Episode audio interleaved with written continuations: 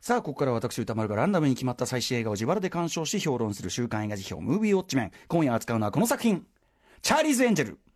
アリアナ・グランデがね、えっ、と、初の本格的こう映画音楽というかね、主題歌とかも含めてね、参加しているんですよね。えー、1976年、81年にテレビドラマとして人気を博し、えー、2000年と2003年にはキャメロン・ディアス、ドリュー・バリモア、ルーシー・リュー主演で映画化もされました。えー、チャーリーズ・エンジェル、今回が3度目の映画化ということになります。えー、国際機密企業、チャーリー・タウンゼント社に、えー、所属する。まあ、あの、今回の設定でかなりでか、もともとはね、探偵社ってことでしたけど、えー、かなりでかくなっているという設定で、えー、チャーリー・タウンゼント社に、えー、所属する女性エージェント、通称エンジェルたちが、新エネルギー開発の裏に潜む、えー、陰謀に迫る、えー、新たなエンジェルを演じるのはトワイライトシリーズなどのクリステン・スチュワート。実写版アラジンの、えー、ナオミ・スコット、えー、本作が本格的映画デビューとなるエラ・バリンスカさん、えー、監督はピッチ・パーフェクト2などで、えー、監督も務めている、まあ、女優、えー、俳優のねエリザベス・バンクスが務め出演もしているということでございます。ということでチャーリーズ・エンジェル今回のね見たよというリスナーの皆さんからね、えー、メールをいただいております。ウォッチメンからのね監視報告ありがとうございます。メールの量はかなり少なめ。まあ、コロナウイルスの影響もあるのか分かりませんけど、はっきり言って、えっと、シネマハスラー時代から数えても、最小ぐらいの、本当に、あの、ね、あの、エディのね、山添君にね、あの、全部、全部打ち出せ、お前って。これ、これ全部です。マジかって、こんぐらいの量というね。はい。えー、賛否の比率は、えー、褒めが6割、えー、非が4割というね、えー、ことでございます。主な褒める意見としては、最高のガールズエンパワーメント映画、新エンジェルたちが皆美しい、彼女たちを見ているだけで満足。過去シリーズにリスペクトを払いつつ、世界観やテーマを現代風にアップデートしていて見事。えー、旧シリーズのキャストや思わぬスターのカメオ出演も、キャメオ出演も嬉しかった、などがございました。否定的な意見としては、テンポの悪い構成、ツッコミどころ満載の脚本、平凡なアクションと全体的に物足り残さが残るデッキ。えー、前回のマックジー版にあった抜けの良さがない、作品のテーマをセリフで説明しすぎ、などがございました。えー、代表的なところをご紹介しましょう。まず褒めてる方、ラジオネーム亀さん。えー、最近のガールズエンパワーメント映画の中でも群を抜いて最高でした。こんな映画を待ってました。えー、正直鑑賞前は旧シリーズのあの感じ、えー、女性が男性にフックアップされその庇護のもとで活動するお色気シーン多めは今の価値観に合わないんじゃないかと思い、えー、見るのをためらっていたのですが、思いっきりちゃぶ台をひっくり返されましたと。えー、冒頭のシーンからこの映画の伝えたいメッセージがセリフのやり取りで提示されます。えー、私はクリステン・スチュワート演じるサビーナのセリフを聞いてハッとさせられました。女性は自分のやりたいことを自分の意思で選んでいいのです。男性に許される必要はないんです。何よりも感動したのは男性目線のセクシーショットがなかったことです。女性は自分がどう見られるか自分たちでコントロールできるんだと気づかせてくれました。スパイ映画としての強度という点ではさすがにそれはないだろうと突っ込みたくなるシーンももちろんあります。でもそれ以上にあそこまで女性が男性を文字通り全ての男性を織り込める映画を見れて、えー、とても嬉しくなりました。今まで散々男性のための男性が喜ぶ映画が作られてきたのだからこんな映画があってもいいんじゃないでしょうか、えー、男性に女性を性的に消費させないチャーリーズ・エンジェルズのような映画がこれからも作られ続けますようにという、えー、亀さんでございました、えー、一方ダメだったという方、えーと、しむしむさんえー、残念ながらこれは今一度結論せざる、えー、付けざるを得ないでしょう。テンポの悪い脚本と編集、鈍重なアクションシーンとダラダラ続く会話劇、そして何よりシリーズに貢献してきたあのキャラクターのああいう使い方、えー、クリステン・スチュアートやエラ・バリンスカのかっこよさに見惚れたのもつかの間、残念ながら本国での評価、非常に評価が低かったわけですね。えー、もう無縁なのかなと感じてしまいました。えー、そしてナオミ・スコットが訓練をするエンディングを見て感じたのですが強い女性像をあそこまで確一的に描く必要があるのでしょうか？強い女性像が求められるのは良いとしてもその強いとは何を意味するのかについてもうちょっと踏み込んでほしかったです。ナオミ・スコットの役柄は、えー、劇中で、えー、MIT を主席となるほどの、えー、秀才として紹介されます。とすれば、えー、わざわざ肉体的な強さを求めずともエンジェルとして活躍できる資格や強みは十分にあるはずです。私もエンジェルになりたいと思って劇場に運んだ女の子たちが自分には自分の良さがあってそれそれでエンジェルになれるんだとした方が断然現代的なメッセージ性を帯びるのではないでしょうか。時代的な流れは間違いなくチャーリーズ・エンジェルシリーズの方にあったはずなのにそれを生かすことができなかったのはもったいないとしか言いようがありません。続編は難しいかもしれませんが、まあ、王国しちゃったんで。はい。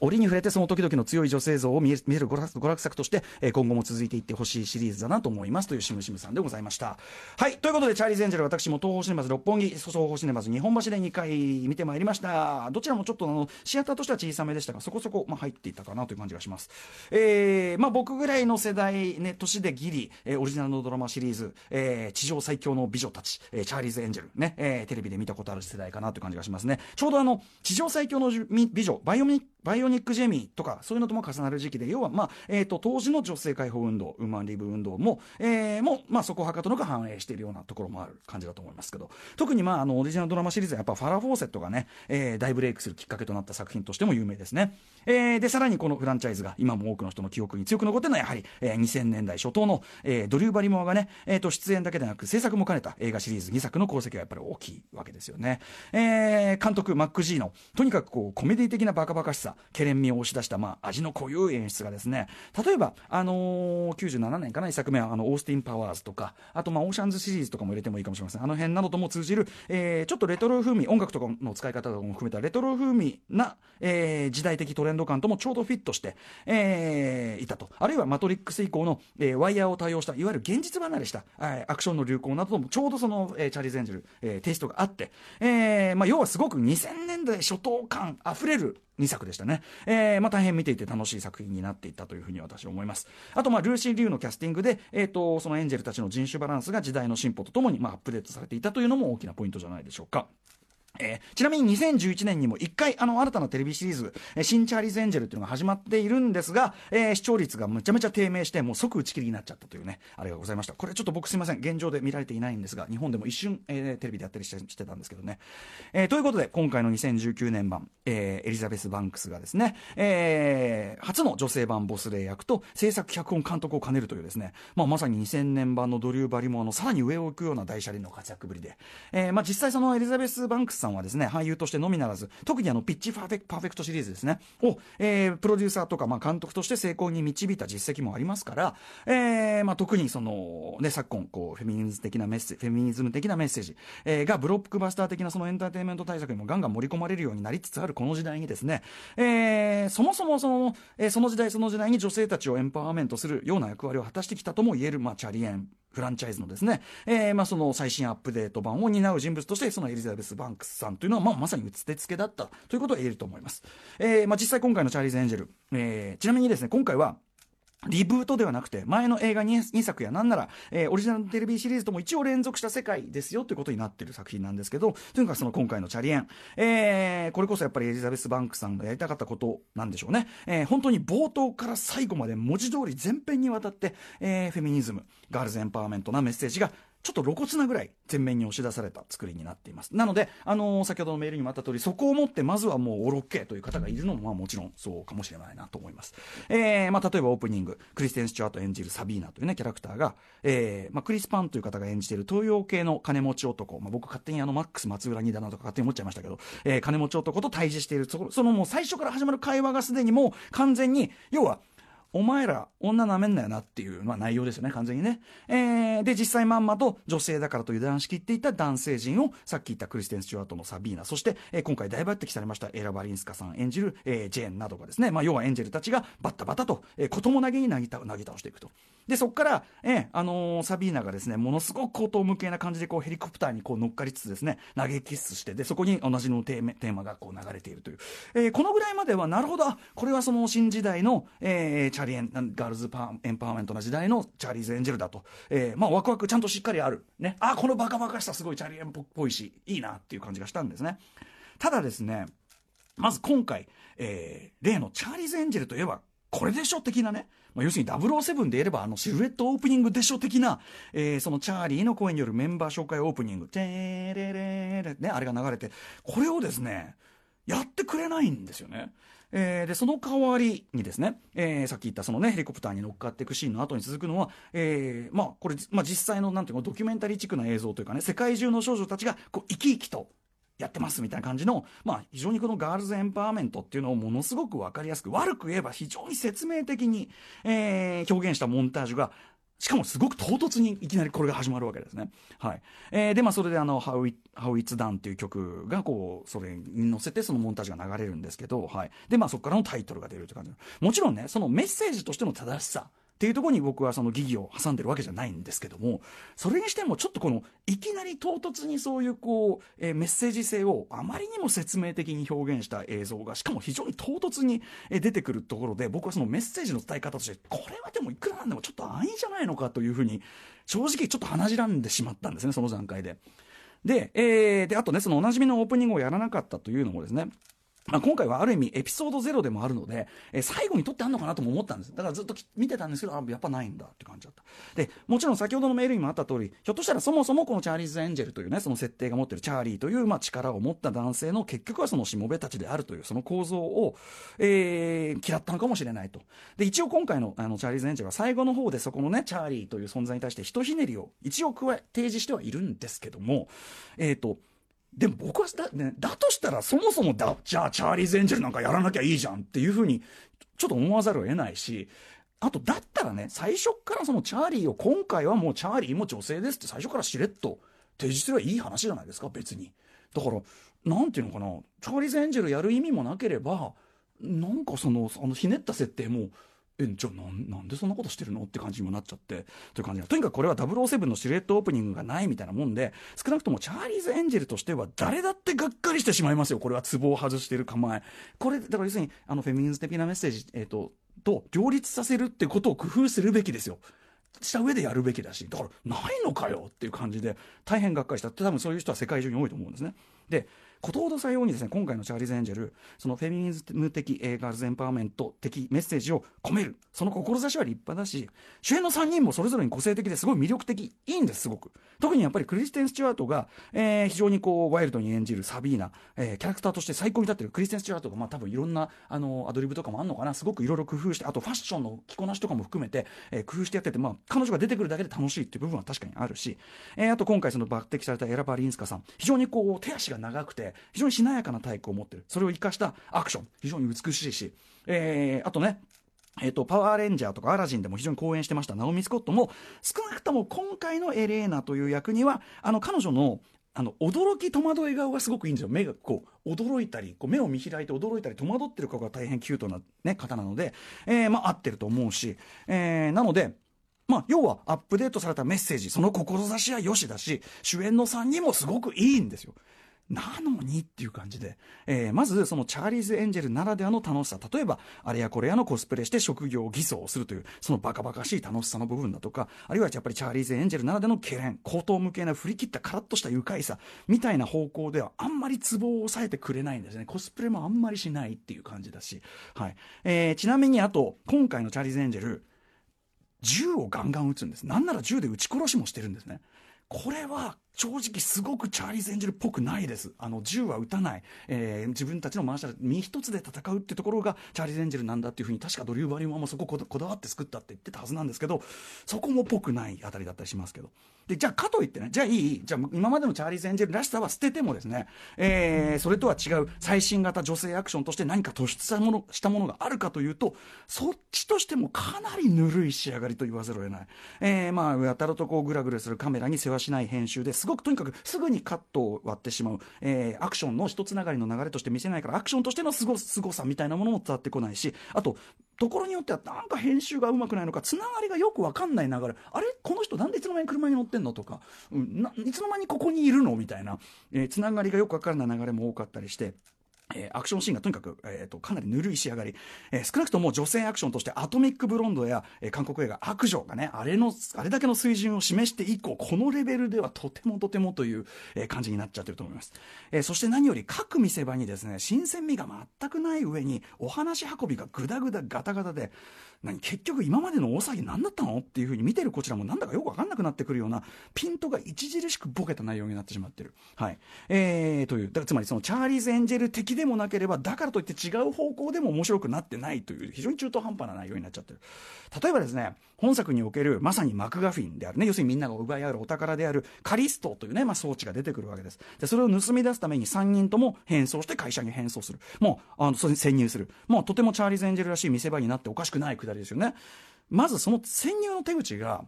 単に関係ないおじさんから ID を盗んでピッとするだけなんですよ前前のチャリー・ゼンジャーだったら多分おじさんに変装もするぐらいの感じだと思うんだけどね LL クルージー変装までしてたんだから ID 盗んでピッとするだけで盗み出すくだりも何のサスペンスも盛り上がりませただ単にあのみんなが見ていない時にこうやって持ち出すってだけで、えーと、単にこの会社の警備がざるなだけにしか見えないわけですね。でこれクライマックスでもちなみにそうで、えー、部屋に閉じ込められた、ね、キャラクターがどう救出されるかっていうくだりで単に敵がその場をお留守にしてるうちに鍵をすり取られてガチャっていうふうに開けるっていう単純にこの段取り段取り全体がつまんねえよっていうことになっちゃってる。で、まあ、とにかくそのね会社に潜入するシークエンス。結局1個だけ手に入れたその大事なカリストという装置ね、まあ、これを取るために盗入ったわけですね。を何にどうするかというと単にシャッターを開けるためだけに使い捨ててしまうんですよ。しかもですじゃあ今までの騒ぎ何だったのとこれを取りに入ったのにそれを今使い捨てちゃうってどういうことなのっていうシャッターが開くだけなんですしかも。しかもですねがっかりな着地なだけでなくここの場面特に罪もない人の命を奪う結果にもなってしまってる。でもちろんね人の死をギャグにするタイプのエンターテインメント映画っていうのはありますよ。僕も好きですよ。例えばロジャー・ムーア時代の007とかあとシュワルツェネガーは大体99%そういう映画ですよ。だけどこのチャリーズ・エンジェルでのその人死にこのシーンでの人の死ははですねその後もやたらとその人を死死なせてしまったってことを話題にする割にギャグにしたいのか何なのか単に後味が悪ふんわり悪いというだけにしかなってなくて全く意図が不明な感じです。後味が本当に悪い。あるいはですねえーまあ、中盤の見せ場ですかね、イスタンブールの競馬場に潜入するという、やっぱりですね、これ、チャリゼンジェルらしい、まあ、コスプレとか高等向けな展開が期待できるシチュエーションですよね。えー、ちなみにその前、エレーナが、あのあんたは死んだことになってるんだからバレないよおとなしくしてろとか言われるのもですねなんかよくわかんない。そのえどこで死んだってことにされてたんだっけ？え車が水没したくだりでもその後会社に潜入とかしてるしな。もうその後、まあ、よくわかんないんですよ。とにかくこんな感じ。今一時が万事この調子なんで全部に突っ込んでるときりがないんですけどとにかくその競馬場ね差し当たって悪役が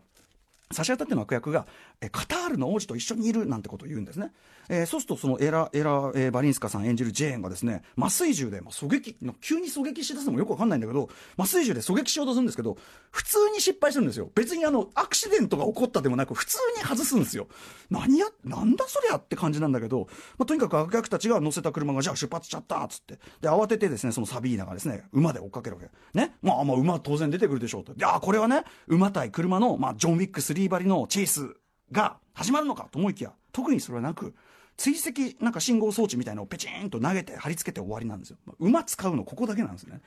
なんかがっかりって感じだしじゃあそのね追跡装置つけたんですよじゃあその追跡装置のピコンピコンってなってるレーダーとかを追うのかって思うじゃないですか普通に車で頑張って追跡してるんですよ。いや、追跡装置つけたんでしょって。頑張んなくていいじゃんって感じなんだからさ、追いかけて。で、一度、で、行き着く先がですね、いかにも悪党が取引等に使いそう。そして銃撃戦とかが始まり、石を砕くベルト上で格闘とかが起こりそうな、えー、で、実際そうなるっていう採石場に行くんですね。つまり、非常に陳腐なロケーションで実際陳腐化した使い方しかしないっていう。で、この時点でさっき言ってたカタールの王子云々はどっかに消えてます。だからもう本当よくわかんない。で、その後もですね、とあるキャラクターがその場から突然姿を消して疑惑の後にね、的になるというくだりがあるんだけど、後からいろいろと真相なるものを説明するくだりがあるんだけど、いや、お前がその場を去ったことの説明には一切なってないからっていうことだったりする。で、またそのね、その採石場で、またですよ、またシャッターを開けるのを開けないのでごちゃごちゃやってんですよ。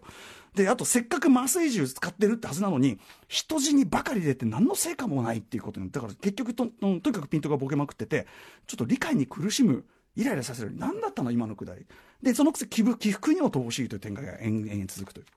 でまあねかろうじてねそのクライマックスパーティー会場にですね乗り込んでくる来たそのサビーナとジェーンがねやおらそのディスコあのねあのステップをビシッと決めるという、えー、そこはまあすごくチャーリーズ・エンジェルらしいあの懸念が一瞬あって。まあでもそんぐらいなんですね。こういうのをもっと全面展開すればいいのにって感じなの。で乗あとね、それで、あとはもうさっき言ったように、その監禁から解放が全く盛り上がらないというね、鍵をただすってこうガチャって開けるだけ。えー、悪漢たちがエレーナにその金の首輪をつけるんですね。これわかります？女性を従属的な存在に貶めようとしているという、えー、記号的にメタファーとして使ってるのはわかりますが、物語上の必然性が全く示されない。何せ、その金のね、その首輪に鎖がついてるんですけど、鎖途中で誰も持ってないんですよ。持ってないまま部屋に放置されてだってこの女の人がこの機械をプログラミングしたんでしょ？それを置いてっちゃうんですよ。いやじゃあなんかいろいろ油断しすぎじゃないかって。